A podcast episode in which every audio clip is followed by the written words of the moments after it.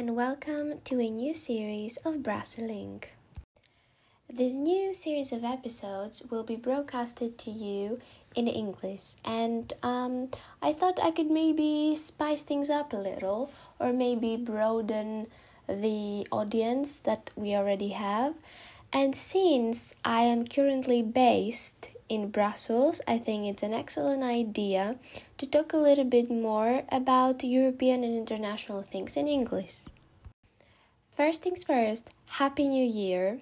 Now we have so much things to discuss and so many things, so many European things will be happening and taking place here in Brussels.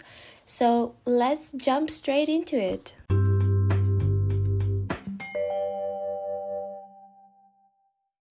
Of course, we ought to address the death of David Sassoli, which was the president of the European Parliament.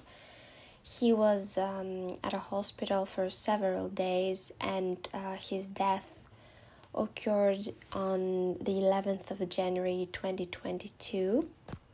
He was indeed um, an excellent president, very kind hearted, very friendly for those of them who met him, had beautiful words, and the entire parliament and the entire European community um, was there to grieve for his death, and uh, especially here in Brussels at the European Parliament, um, several European flags uh, were brought out at balconies and at the European Parliament to honor uh, to honor this president.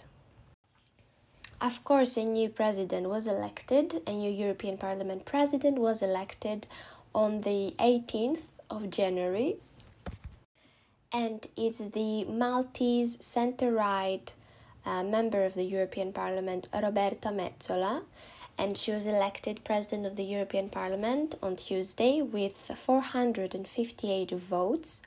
And it's um, such an important moment for her but also a moment marking a generational and a geographic shift within the EU leadership because Malta is such a small country and we, we have a president out of the EU's smallest country. Now, this is very important and it needs to be underlined. And also, she is the youngest person to be a European Parliament president, and she is also the youngest of her fellow presidents, um, Charles Michel and Ursula von der Leyen. She is younger from the both of them. So that was a beautiful thing to see, um, coming from a small country and also receiving a very high score of votes. Um, a woman, a young woman taking on European leadership um, remarkable moment. I honestly wish her the best, and I think she will prove to us um, a lot of things because her work is truly, truly remarkable. Now, following that election, we also had another election for the 14 vice presidents of the European Parliament, and here we need to underline the fact that um, Eva Kaili, which is a European Parliament um, member and now vice president, was voted from the very first round.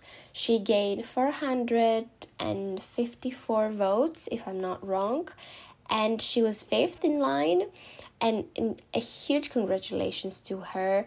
Uh, well deserved. Her her work and her effort and her devotion to the EU have been proven several times in the past, and she keeps proving herself to every single one who doubted her how much she can accomplish.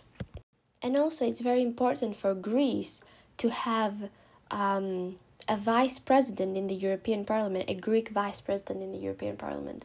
And um, yeah, huge congratulations to Eva Kaili for that.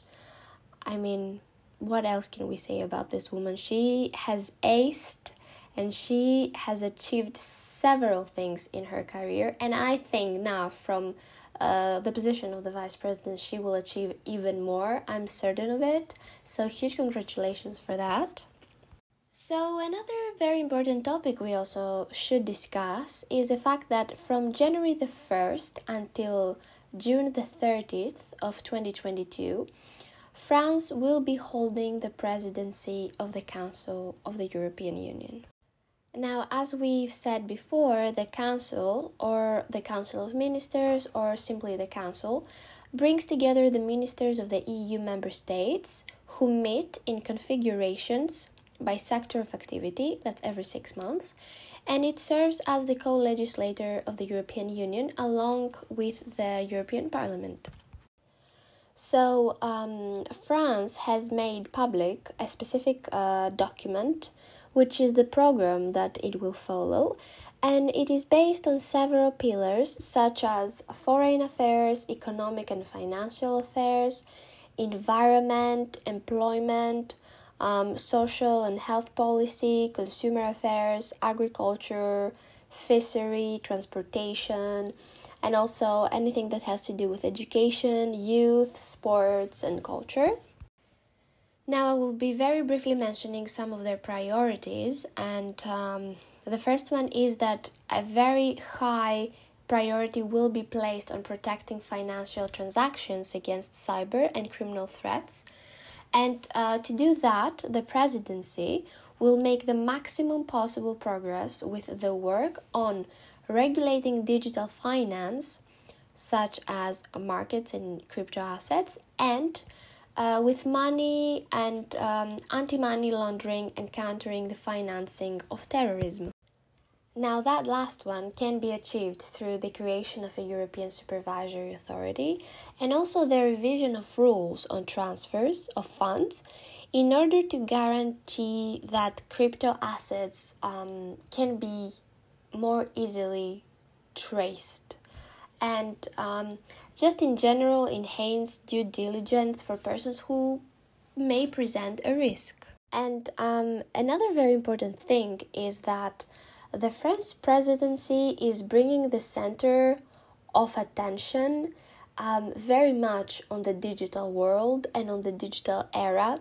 So they will prioritize the reform of the digital world um, as regards content uh, regulation, it will move as far forward as possible with talks with the European Parliament on the Digital Services Act, that is the DSA, which will introduce a new, um, innovative, bold, and effective and proportionate uh, legal framework applying to content moderation by digital platforms and to increase obligations for online marketplaces.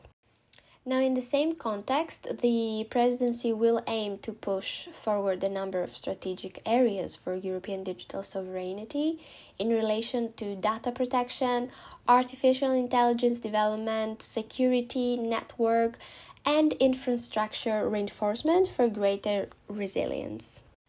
It is quite obvious that digitalization is such an important part of our lives, especially nowadays with COVID, where everything has become accessible to everyone online.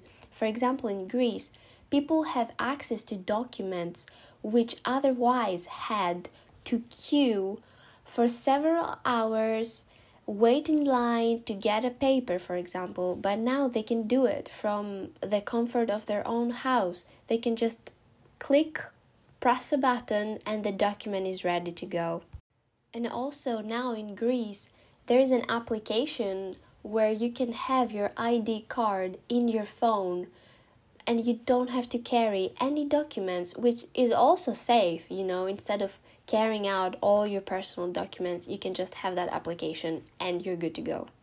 And you can tell how the French presidency is giving priority on that. They are emphasizing on cybersecurity also, which is the new method of attacking a state.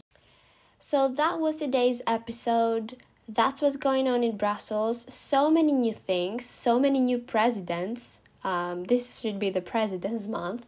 Um, until next time I see you, stay safe, vaccinate, and we'll talk soon. Bye.